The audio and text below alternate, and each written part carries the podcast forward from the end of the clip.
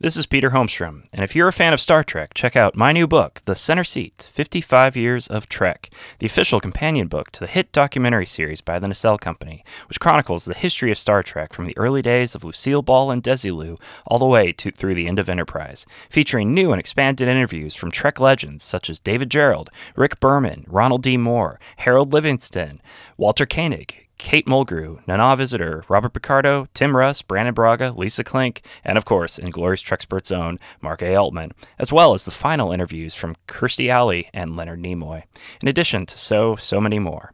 Pick up The Center Seat 55 Years of Trek, available today in hardcover and digital wherever books are sold.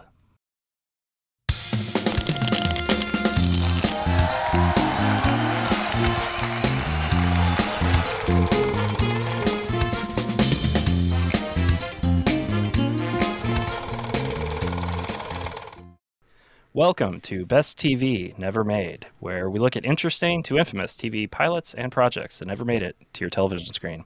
I'm your host, Peter Holmstrom, and with me, as always, is my good friend and soon to be yours, Ryan Matsunaga. Hey, Ryan. Hey, Peter. Peter, Peter, Peter. I'm, I'm beyond excited this week. You have no idea how, how thrilled I was to see your, your email hit my inbox about who we had on the podcast uh, this week, because this is like is like a white whale for me in terms of uh, uh, dream projects to talk about. Which I don't want to spoil anything. We'll get into in a second, but uh, I'm I'm really excited about this one. That's amazing. Yes, uh, we have we have uh, two really special guests on here today. But uh, you know, first I just wanted to ask, like Ryan, do you remember when when we were kids, right? And like an animated movie would come out that would just change your life, uh, best thing you ever saw. And then like six months later, a VHS would come out, and then you could like pick it up and relive it again. And then like six months after that, bam, a TV series would come out that would actually keep the adventure of that series going. Like we're talking about the Timon and Pumbaa show, the Buzz Lightyear of Star Command show, the Aladdin series, the Legend of Tarzan. If you, if you see where I'm going here with this, this is. Um, I know where you're going with this. did you ever check out any of those shows when you were a kid? Absolutely, 100. percent And um, let's say this this this one is a particular sore spot for me that uh, it isn't it isn't part of my childhood memories. we'll get to that in a second.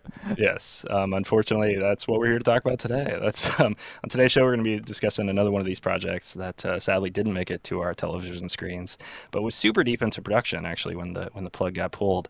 Um, this is a spin-off to the the cult classic uh, feature film by Walt Disney Walt Disney Animated Features Atlantis: The Lost Empire, which was going to be called Team Atlantis. Um, on today's show, we're joined by not one but two guests. Uh, first up, he's a screenwriter for such shows as X Men: The Animated Series, the Jackie Chan Adventures, Star Wars: The Clone Wars, Star Wars Rebels, and Star Wars Resistance. Steve Melching, welcome. Hi the there. Show. Hi, thanks for having me.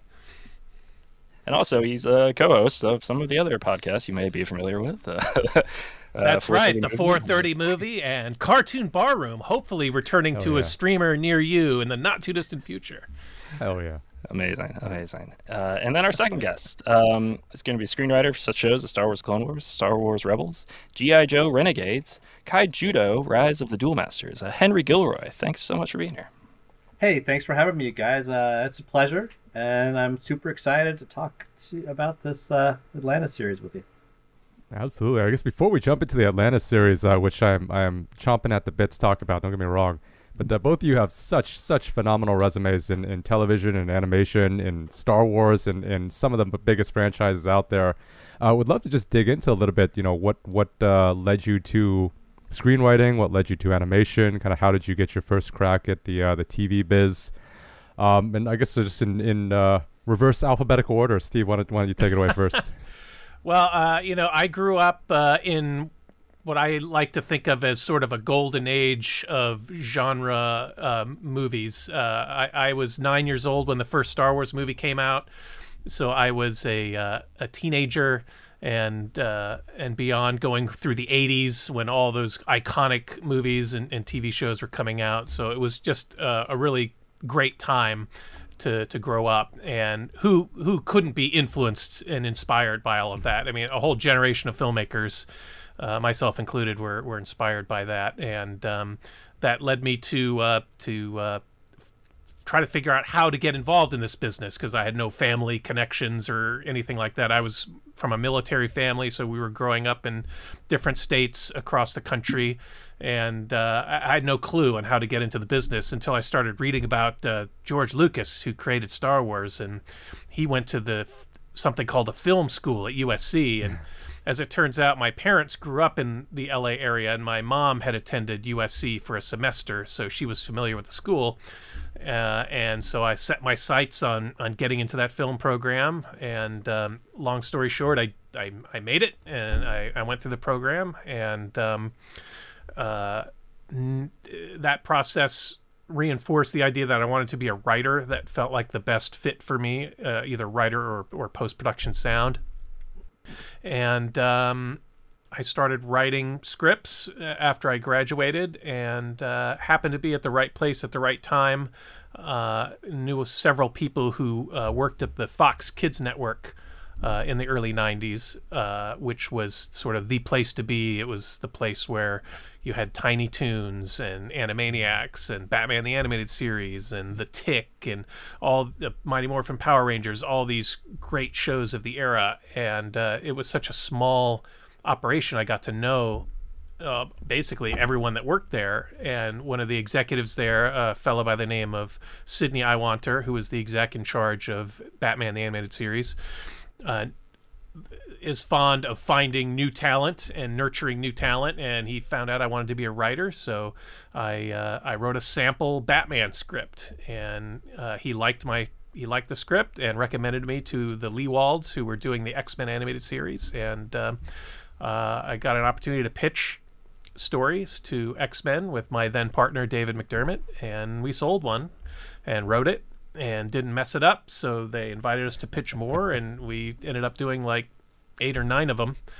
And uh, I just continued working the animation from that point forward.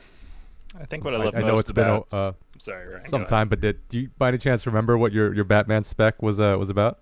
Oh, I do, and uh, that's a, it's a, a fun story. Uh, I, my story was called "Trial of the Dark Knight," and it was about uh, uh, the inmates at Arkham Asylum took took a bunch of hostages, and Batman uh, goes into Arkham to rescue them, ends up getting captured, and the inmates put him on trial for his crimes against them, with the Joker acting as judge. And literally the day after I turned in that script, Paul Dini, who is one of the writer producers on that show, turned in his script called Trial, which was basically the same story. um, the, my innovation was in in Paul's story. Uh, Batman got kidnapped or got captured along with the DA of Gotham City, who didn't like him, and she had to end up defending him in the trial. Uh, in mine, Harvey Dent was both the prosecutor and defense attorney. So uh, Two Face was the prosecutor, and Harvey. Dent was uh, his defense That's attorney. That's clever. I think That's I like that one better. that sounds really good. I, that's fantastic. If I can just, this is Henry. I just want to interrupt for a second, Steve, and tell you that same thing happened to me, and also with Paul Dini. So I don't Oh, know how he does it, and on, on Batman animated series, which was my first, uh, my first writing, my first professional writing. You know what he did, uh, Henry? gig. He remote viewed you. Very possible. Uh, he could be psychic. I think there's those those classic kind of Batman scenarios, and it's Yeah. just like once they're out there, they're out there. I mean, you even think about that. Gosh, I've been reading. You know, that's how I managed to get you know close. Um, uh, not to interrupt Steve, but um, you know, was getting close to Batman was was because I came in having read you know Batman for for 15 years, Detective Comics, Batman comics. So, I, because I had that that comic book knowledge, it definitely put me in with you know Bruce Timm, um, who was the producer at the time, and he gave me my first writing shot on Batman series. Yeah, I, I had been reading Batman comics for years and years before that, and Sidney, uh, as uh, trying to encourage me to write for animation, just gave me the run of the place and said I could make Xeroxes of any scripts I wanted to. So I was Xeroxing the Batman scripts as they came in, and that's how I learned how to write animation by reading these Batman scripts, uh, which was a great way, a great way to learn because they're very well written. Absolutely. Yeah. So Henry, you mentioned uh, your your start came in the uh, with the Batman animated series. Can you talk a little bit about what that uh, process looked like? How how you know what your journey looked like leading to that. Yeah, absolutely. I, I, you know, obviously, I, I kind of had the same inspiration, you know, as Steve with a lot of the '80s films. Um, and I was reading comic books. We didn't have a TV in the house, so I read voraciously. I also lived close to the um, close to the library, and so I would routinely go down to the li- library, and I kind of read every single paperback book that was on the spinning rack. So that was all the Tarzan novels, all the Conan novels, all the Lovecraft, you know, paperbacks, um, you know, just about anything. Uh, so that that I think really really helped. Um, my mom, my stepmother actually was an, a film editor at Walt Disney Animation, and um, back when I was about uh, 15, she started saying, "Hey, I want to teach you how to be an editor. Um, I know you love animation, and you know I grew up watching Thundarr the Barbarian and Super Friends and all that same stuff, you know, Robotech. But also, I had a huge love of the Warner Brothers cartoons as well. So um, I learned how to track read, um, which is the animation process of, of, of you know transcribing the dialogue phonetically onto exposure sheets so they can be animated to and that's kind of like how I got into the business. My my first one of the first jobs I had was um was track reading on uh, the real Ghostbusters, and I was probably like 16 or 7, 17 years old, I think I was. But I had track read freelance for a couple of years, and then I got I got a studio job when Tiny Toons Adventures was starting at Warner Brothers Animation, and you know that was kind of like a big budget a TV animated show. Spielberg was producing it and and that's where I met um, you know uh, Bruce Timm, who was a storyboard artist, not even a director at the time, and Eric Radomski, the other producer, was a background painter, and um, gosh, I I remember you know the first designs on Batman animated series. Um, I was just working in as a sound editor there, but I was I was friends with Bruce and I was friends with Eric. Um, and you know, a lot of it had to do with every Wednesday we would go to comic book day. We'd go to the comic book store together. Um, so that was a huge part of it. So when they made the promo, uh, like a two minute promo for what they wanted to do with Batman, with Bruce's designs and Eric's background style with the black, the dark, and the dark deco, um, uh, I I actually, uh, being a sound editor, I cut the music from Danny Elfman's Batman sc- score to the visuals they had put together, and nobody knows this, but I'm technically the first voice of Batman in the Batman promo where I had to go in and record grunts of Batman being punched. So uh, Bruce and Eric are the thugs, and I, and they're like, "Oh, we need a third voice. Henry, come out of the booth and come like do a grunt. You're gonna be Batman socked in the gut or whatever." So uh, I, I, didn't anyway. even know this, and I, I gotta say, I believe most of that footage ended up becoming the main title sequence of the show, right? That's exactly right. I, re- I remember yeah. seeing that at Fox Kids on VHS tape when it came in, and we were all huddled around this TV with our jaws hanging open, like, "Holy crap! This show is going to be amazing."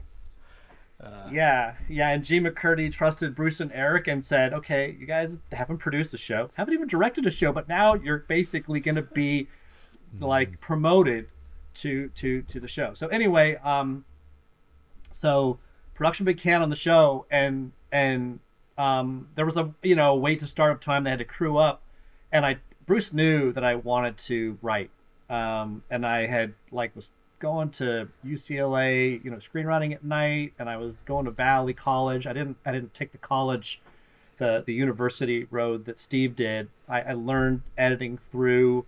I'm sorry, I learned storytelling through editing, um, by re, you know going through storyboards. But also I was I went to local colleges. I went to Pasadena City College, which had some decent film programs, Valley College, which had, you know, um, decent programs. And the great thing about LA is a lot of community colleges in the area have pretty good film instructors because most of the time they're professionals.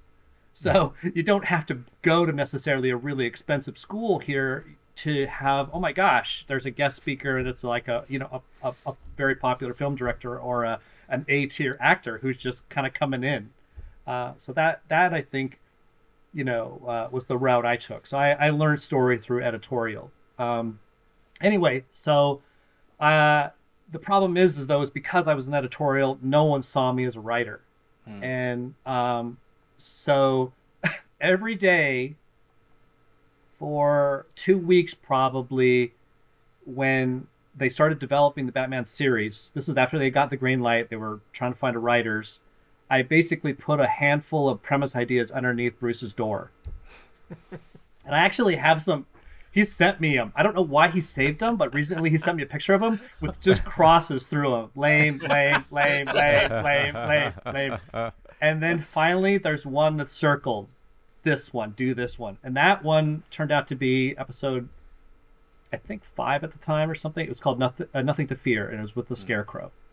It was the first appearance of the Scarecrow, um, and uh, and it has. Uh, I can't believe that I was fortunate enough to write the line for Kevin Conroy. Um, you know, I am vengeance. I am the knight, I am Batman. So um, I, I feel very fortunate to this day to to have been um, uh, fortunate, like lucky enough to, to, to work on the Batman animated series. So that's all I got in. I, I, I, you know, a lot of it had to do with, and as it is in a, in a lot of industries, you know, it's who you know and when you know and timing.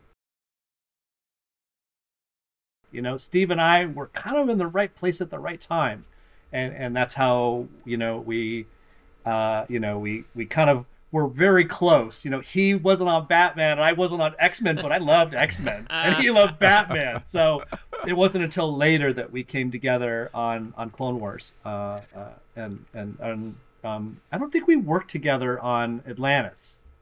We worked No, we worked it's- on it, but we didn't work to, together. Yeah, because I'm sure we'll get into this, but there were multiple story editors on that show, and, and Henry was a story editor, right? And and I worked for a different story editor as a writer, I as see. a. Interesting. Interesting. Okay. But before we that's get into that, though, I, I want to backtrack a little bit because I think this is really interesting, and it's something that um, isn't uh, uh, widely known by the public, right? But you got you, Henry. You say you got your start being a, a track writer. Is that correct? And that Track reader, that's track right. reader. Okay. Yeah. Um, c- correct me if I'm wrong here, but what that means is you're you're essentially like you're doing a lot of editing there, right? Where you're like literally putting uh, the words near to uh, in the line of where the the, the the the frame of the animation ought to go. That's right? correct. The, the, it used to uh, the, the the the track we used to be on a a, a 35 millimeter uh, audio tape, and so I would run it through a synchronizer and write down the frames on which each part of the word is said.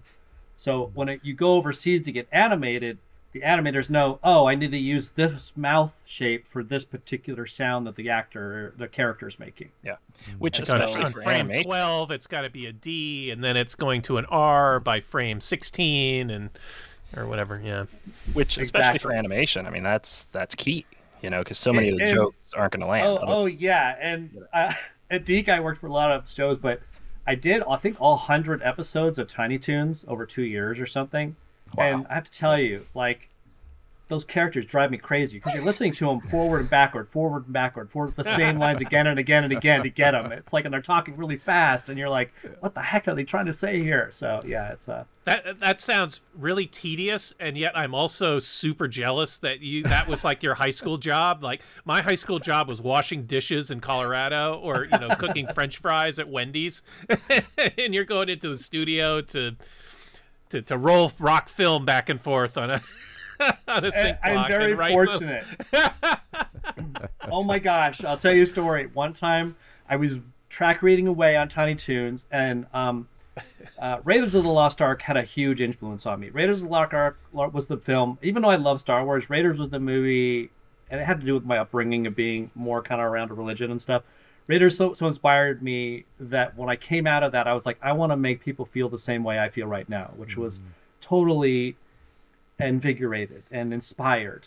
And and so I had a, a poster of Howard Chaykin, the comic book artist, a cover illustration for for the comic book adaptation up in my um my office at Warner Brothers Animation. So I'm track reading away, bent over with my synchronizer, and I see this face come in right next to me to look at this this cover image, and I turn and look and it's Spielberg. and I'm like, this.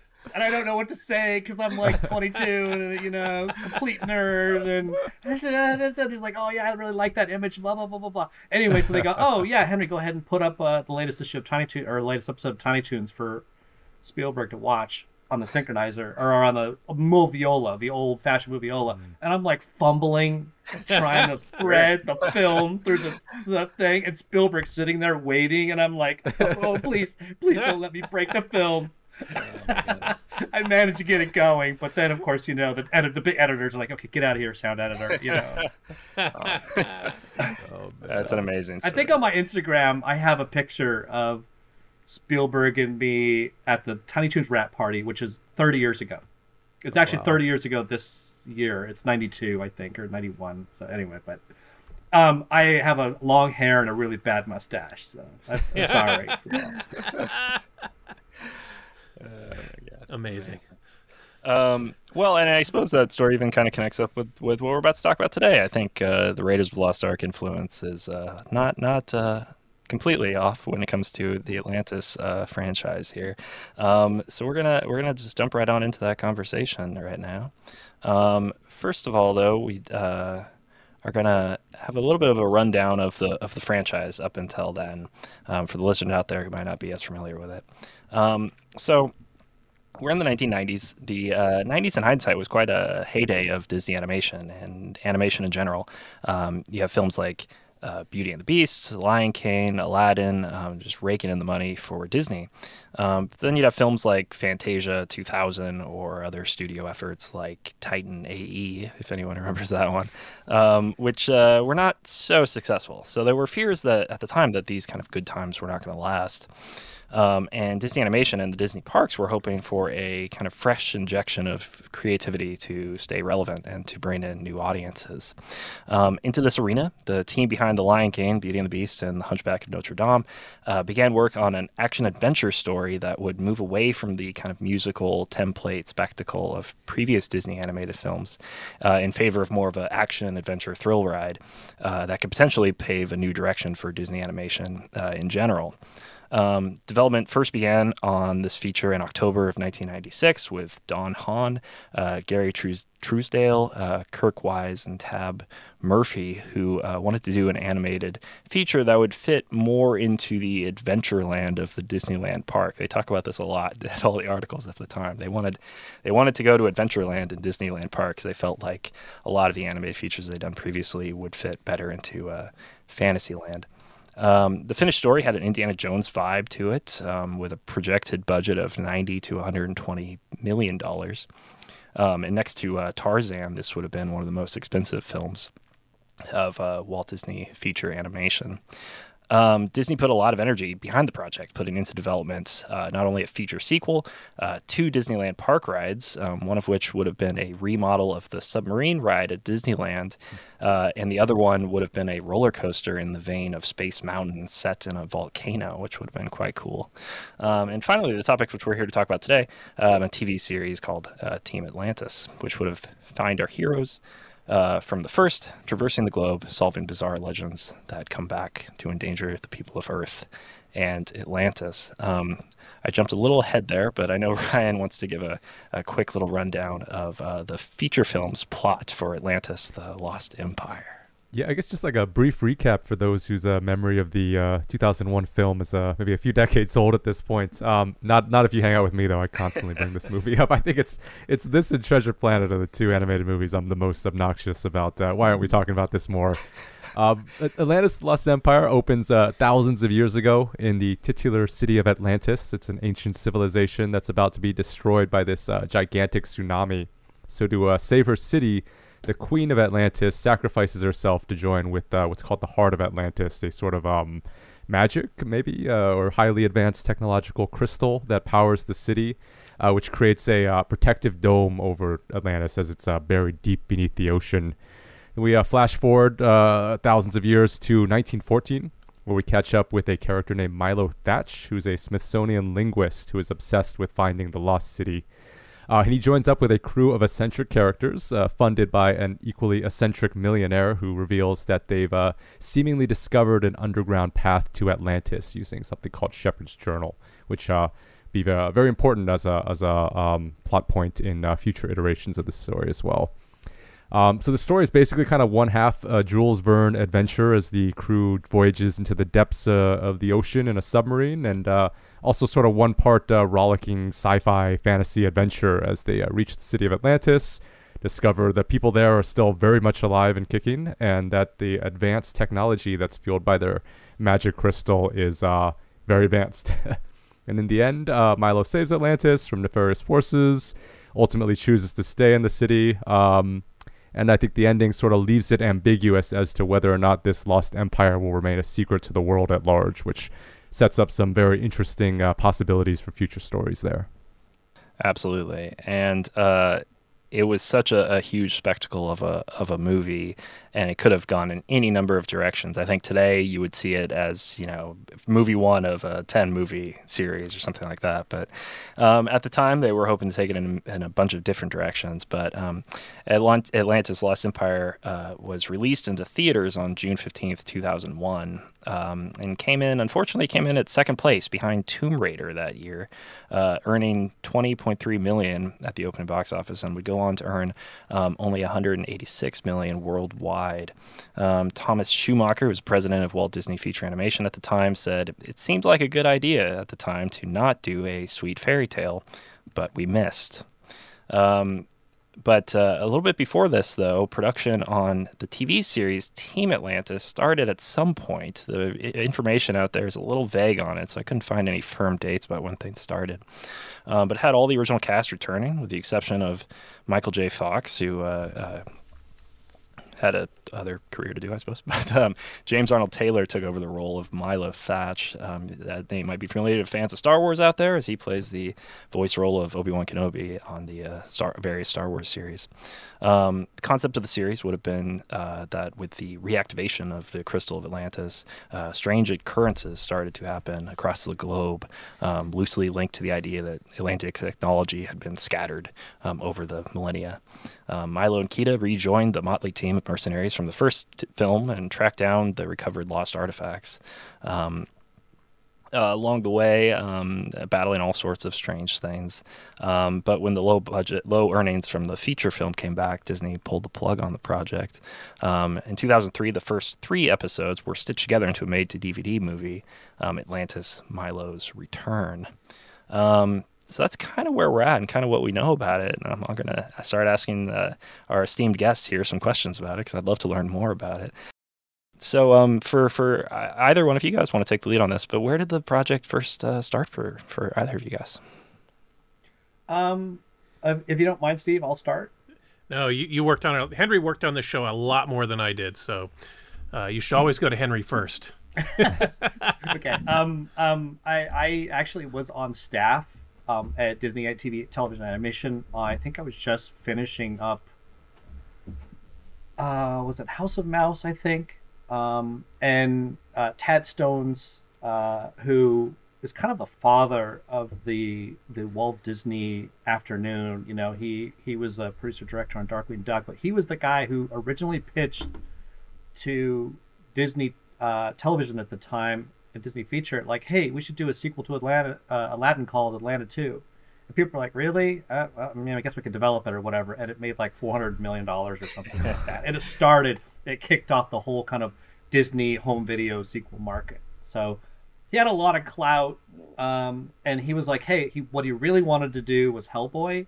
Uh, but, and he even pitched Hellboy at Disney to Disney. Yeah. And they oh. said, um, we're not making a character called Hell, uh, who's a demon from hell at Disney Afternoon. We just there's no way. So oh, even like there's a fantastic took, alternate yeah, timeline he, out he there. He took some Disney's comic book panels, exactly, and later on, of course, he did end up directing, you know, some Hellboy straight to videos, which was awesome.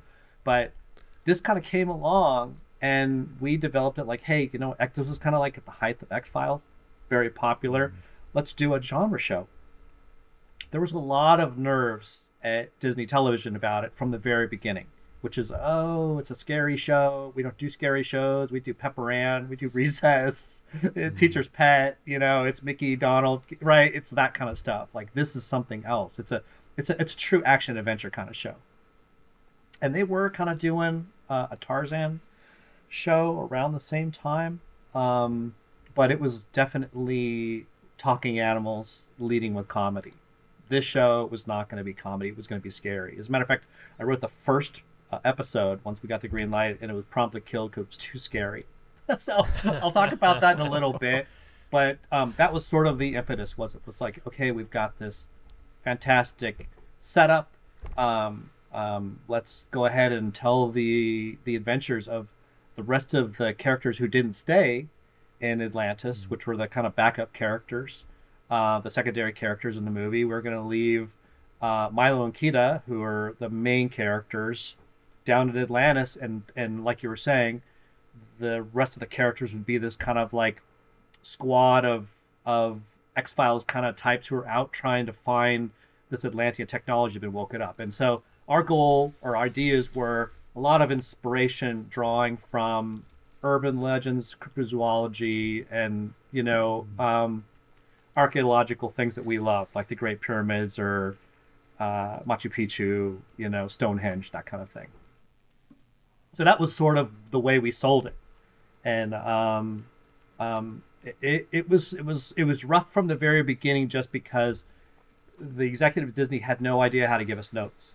Um, so that was the kind of struggle from the very beginning. So we we we got a green light though, and they ordered 39 episodes right off the bat. So we went to work and started making the series. And this is about I'm gonna say summer of 2000. Uh, you said the movie came out in 2001 or was it 2003? Yes, t- okay, it's t- 2001. That's right. 2001, June, yeah, June. So we started just about a year before, and the movie wasn't done yet. We had seen rough cuts of it, um, uh, not completely um, uh, colored, but we already were like gonna get started because the idea was the movie comes out in summer, and then by September, you know, of the following year, it's ready to go. So. Um, we we began work um, summer of 2000 and uh, late summer, and um, that's when we started writing and got to work on it. Because I think for for listeners out there too, it's worth pointing out like animation, it, it you need that lead time, don't you? I mean, it, it, animation is such a longer production period to get stuff ready. You're also getting 39 episodes. Was that an, an anticipation of one season, or was that thinking like this is going to be two and a half? No, um, usually that's that's three seasons, but back then, most of the time, what would happen? They were so successful. They were like like you were saying, they were batting a thousand. So what they would do is they would right off the bat order 39. So that's three seasons, 13 episodes per season, and then most of the time they would do an additional 13. So you'd have a total of 52 episodes. 39 episodes was the the fewest you could strip. And what that means is five days a week, every day for you know five weeks or whatever. You'd have a different episode. So they would build that into, you know, the way the old residual model worked was, oh, they'd sell that the stripped series into every market, and, and they would collect money on it forever. Yeah.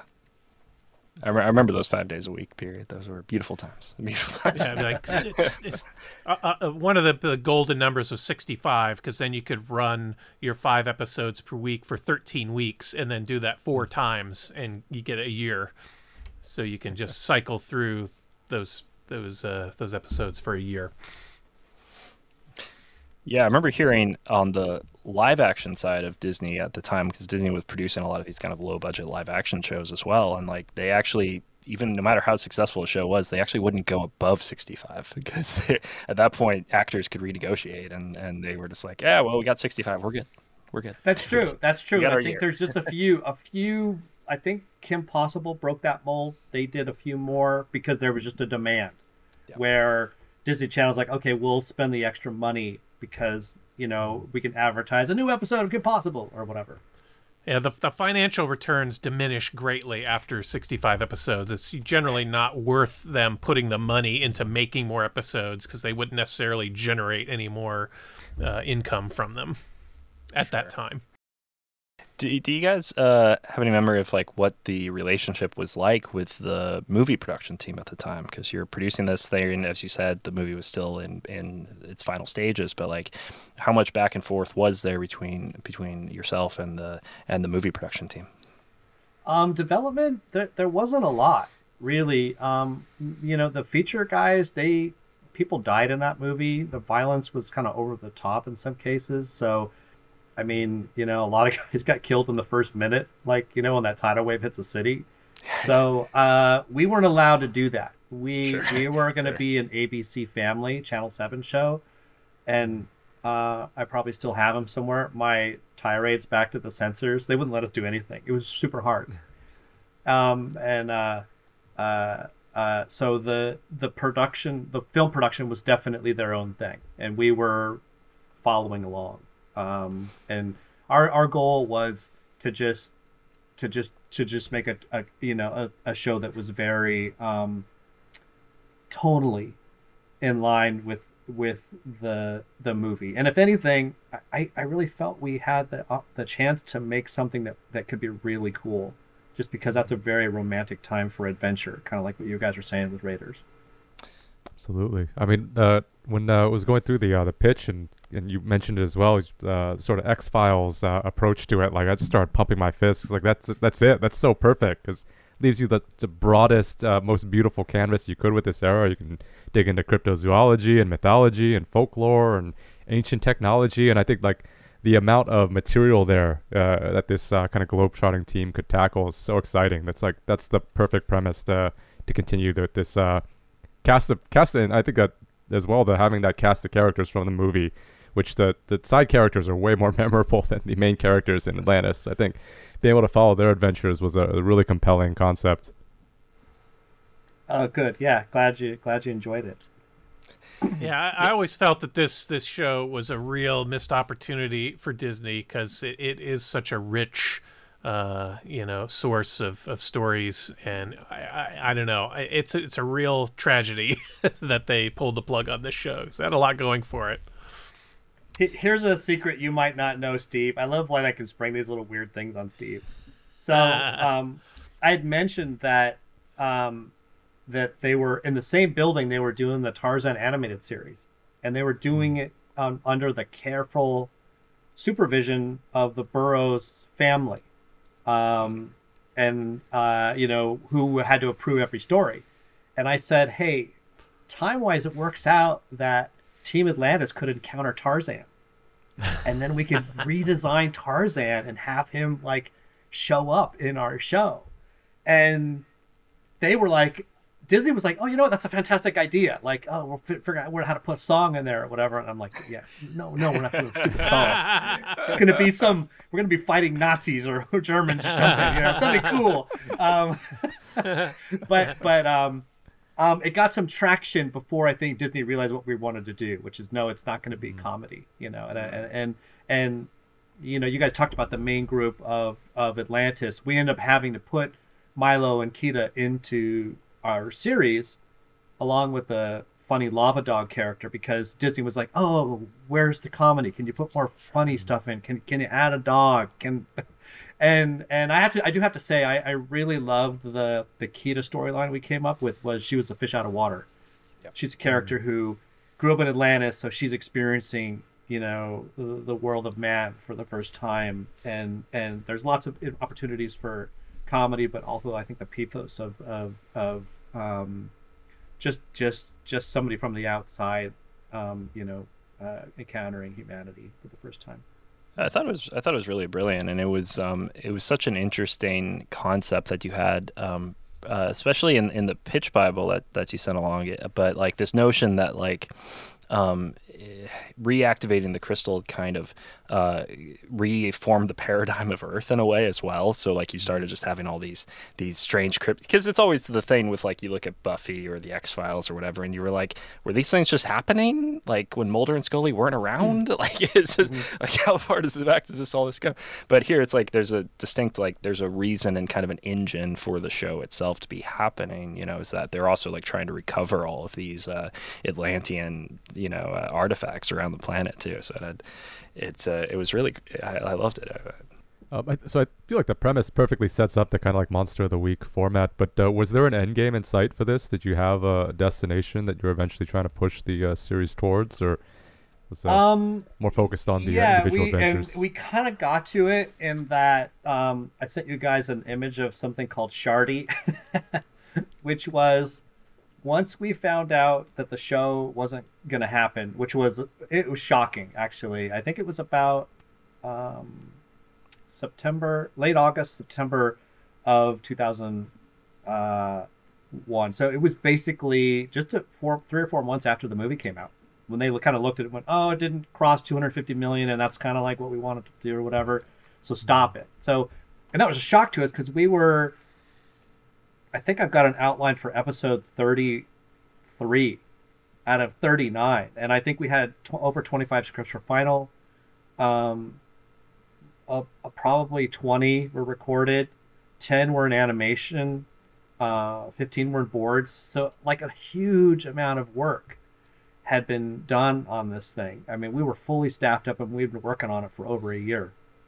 So when you basically say, "Oh, we're not going to do that," like it stunned us. So what they did do was go, "Well, what can we use? What can we do to like to to put something out, uh, you know, to make our money back?" So the idea was we had this idea of a of a like a sister version of the um the the Atlantean crystal, this kind of life force power um power gem that's kind of over the city that gives the people their their immortality and and their energy and um it it it basically is the idea is is um it was broken off from the crystal so it's seeking to reconnect and then whenever it reconnects if it's more powerful it would like destroy the earth or whatever so it was this giant um crystal kind of cthulhu monster thing uh, that was traveling over the the the world headed for Atlantis, and the the heroes basically had to stop it from reaching that. So mm. the idea is that you thought it was just the crystal of like underground waking up, but it was like the malevolent kind of darker side of it was the other side, which is this this dark, this darker evil part of the crystal that had been like tainted by by war and and greed and selfishness on the surface. Mm. I love that. That was the end game. To, yeah. to have a big kind of, you know, final confrontation. Sure. That's really cool. I mean, you mentioned earlier how like um, uh, uh, uh Hellboy and kind of the, uh, but it's uh, uh, for listeners out there, I know Mike Mignola, who created Hellboy, also did some production design on the feature, and supposedly was also working on the animated TV series as well. I, want, I wonder if you could talk a bit about that and kind of making the design of the show both um, unique for a TV audience, but also like making it in line with um, the feature film and so on. Yeah, yeah. I mean, Mike Mignola, like obviously created creator of Hellboy, and and he came in to basically uh, does do the massive the production design to give the the Atlanta its style. A lot of people at Disney resisted um, that, especially the executives, going like, "Oh, his designs are kind of cold and graphic." They're not as warm and soft as traditional Disney, but the guys, you know, they had made all these other princess movies and and Lion King. They wanted to do something different, so they said, "Okay, go ahead and go for it." So, on our show, um, Mike, uh, we were lucky enough to Mike. Mike wouldn't draw characters or anything. The only thing he would draw is monsters. So he would say, "What's the monster I'm drawing this week?" And one week it was the Yeti, and another week it was the Loch Ness monster, and another week it nice. was werewolves. So um, it was basic, and then he would fax in these these amazing monster designs. Um, I I, ha- I have them actually. I think I have Xeroxes of the faxes just because I have no idea what happened to the originals. But I I I, I actually, and you if you want to see them, you can watch. There's a a documentary just came out. It's called um um oh my gosh, I'm a producer on it. I should know this. It's called, it's called I think it's called Making Monsters. Mm. It's it's basically a story about Mike Mignola and the mm. creation of Hellboy. Anyway, but if you want to see some really cool um, um, Atlantis designs that were never seen before, I think that they're included. In oh that, wow, so. that's awesome. That's very cool.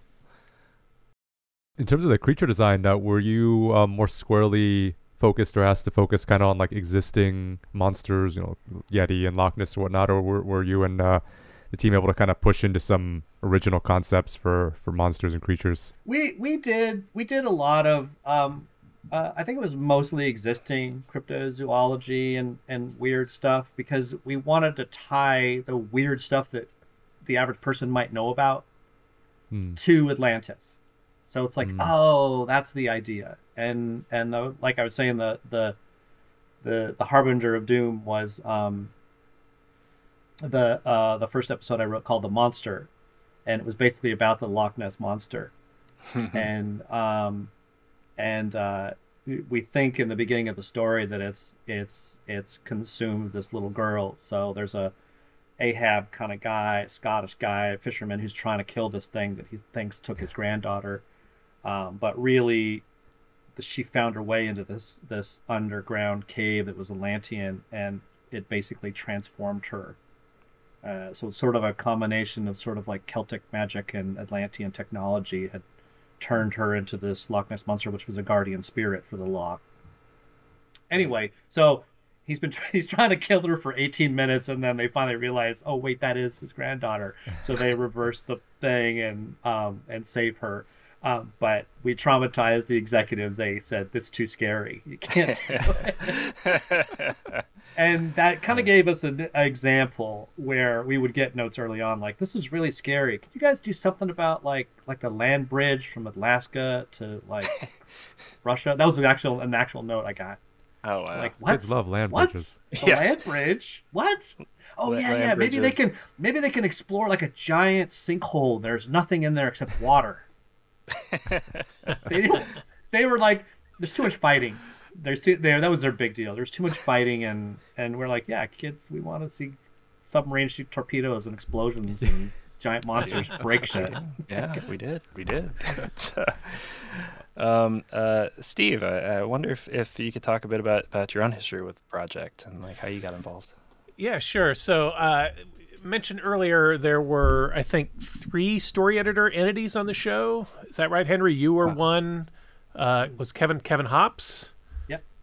And uh, Marty Isenberg and Robert Skir uh, were a team, and uh, I had worked with uh, Marty and Bob on a few shows prior to this, uh, including oh uh, Transformers, Beast Machines, and a, a couple other shows. And uh, at the at the time this show was made, uh, there were no uh, staffs, writing staffs per se, uh, on animated shows. You typically have a story editor or a producer who would hire a group of freelance writers uh, to, to write your episodes. Um, the, the studios kind of did away with their full time staffs, uh, at least uh, uh, Disney and Warner Brothers did in the late 80s, early 90s, and went to a freelance model and that stayed that way for a good 20 years. It's only in the last, I don't want to say eight or 10 years that um, that uh, animated shows have started having formal uh, writing staffs the way live action shows did. Um, so they had 39 episodes. I think you guys divided them up. I, maybe each of you did 13 or something like that. You were responsible for for a certain number of episodes, and so these story editors would bring in their sort of stable of uh, reliable freelance writers uh, to, to write their scripts. So uh, B- Bob and Marty brought me in to the show, and I pitched an idea uh, that was uh, uh, Theseus and the Minotaur, based on you know, the mythology of the, the labyrinth and the Minotaur.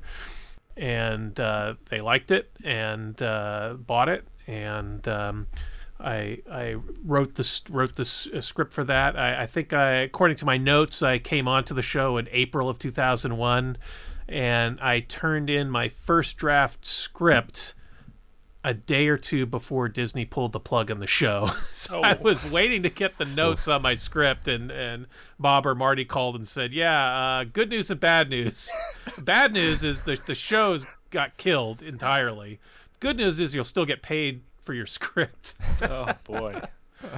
but uh, Was your was your script hunted? Was your script hunted? Was it called No, hunted? it was called the, it was called the labyrinth. Uh, yeah, I didn't see it on the list uh, that you that you had there, but I I think it was. I don't know what number it was. I have number thirty-five on mine, but I know that's that can't be right.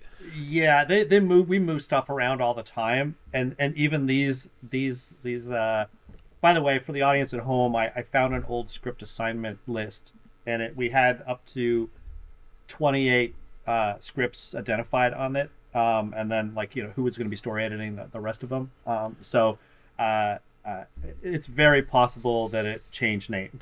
So Yeah, uh, the stragglers is crossed out on mine, and my title labyrinth is uh, was replaced it. So I don't know if it took the place uh, the slot that Stragglers was in, but um, uh, but I, I, remember coming in uh, prior to uh, working on my premises uh, to the offices for the show, which were were in a, a building on like Pass Ave, Pass and and Riverside or something like kind of near the Bob's Big Boy in Burbank.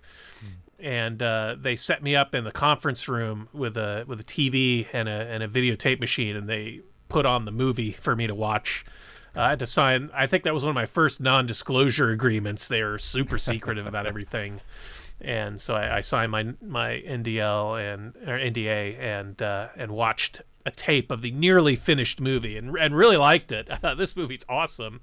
Uh, I'm really excited to work on the show, and and writing the script was really fun. And I did something that I uh, one thing you try to do as a freelance writer is find ways into the show to um, uh, accentuate or highlight things that have haven't been highlighted enough in the show. So I was looking for characters that were maybe underserved uh, in in the ex- episodes as they existed, so that it fills a niche of sorts. And I really liked the Vinny character. And, and I think I wanted to, to write that character because I really wanted to meet uh, what's his name uh, uh, the actor who who who played him uh, Oh. Oh right, yeah. He, on Saturday Night Live, he it was, Father Guido was Sarducci. Sarducci, right? I really, yeah. I was a fan of that character. It's, like, it's, oh my god, Don, Don Novello. Don Novello. The, Don Novello was the actor. Yeah, yeah. I really wanted to meet Don Novello, so like, I'm gonna write a great part for Don Novello in the script. So I go to the recording session, I get to meet him. Um, but it was a it was a really fun script to write. I was really proud of it, and uh, it was bewildering because. Uh, until recently, it was a pretty rare thing for a, an episode of animation to get killed, and even rarer for an entire series to get killed. I mean, shows obviously get canceled or run their course. You know, they may only get ordered 39 episodes or 52 or 65 episodes. And you kind of know that going into it. But given the nature of animation and the amount of time it takes to produce animation, you you don't have a sense of what kind of ratings it's going to get until you're pretty much finished with the whole season.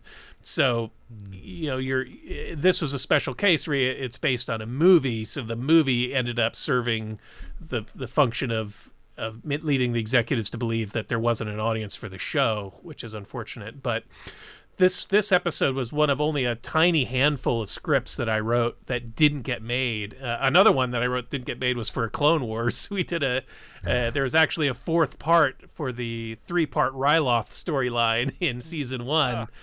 And uh, my my part of it got got killed, unfortunately. But I think uh, Henry and I salvaged uh, uh, elements of that story and mm-hmm. used them in other mm-hmm. things mm-hmm. since then. But um, so when this show as a whole was killed before it was even before it even aired, I mean that happens frequently or not frequently, but it's not unusual in prime in live action for that to happen.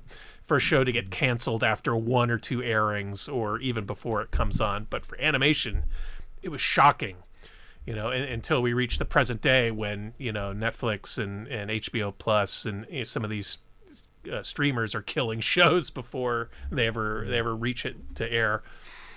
We're going to hit pause right there on part one of our conversation about Team Atlantis with guests Henry Gilroy and Steve Melching. If you'd like to connect with Henry or Steve, you can find them at Henry Gilroy 2047 on Instagram and at Steven Melching also on Instagram. If you'd like to find us, you can find us at Nevermade TV on Instagram, Twitter, and Facebook. We want to thank everyone at Electric Entertainment, including our sound engineer Bill Ritter and executive producers Mark Altman and Dean Devlin. So until next time, for Ryan Matsunaga and myself, the broadcast day is at an end.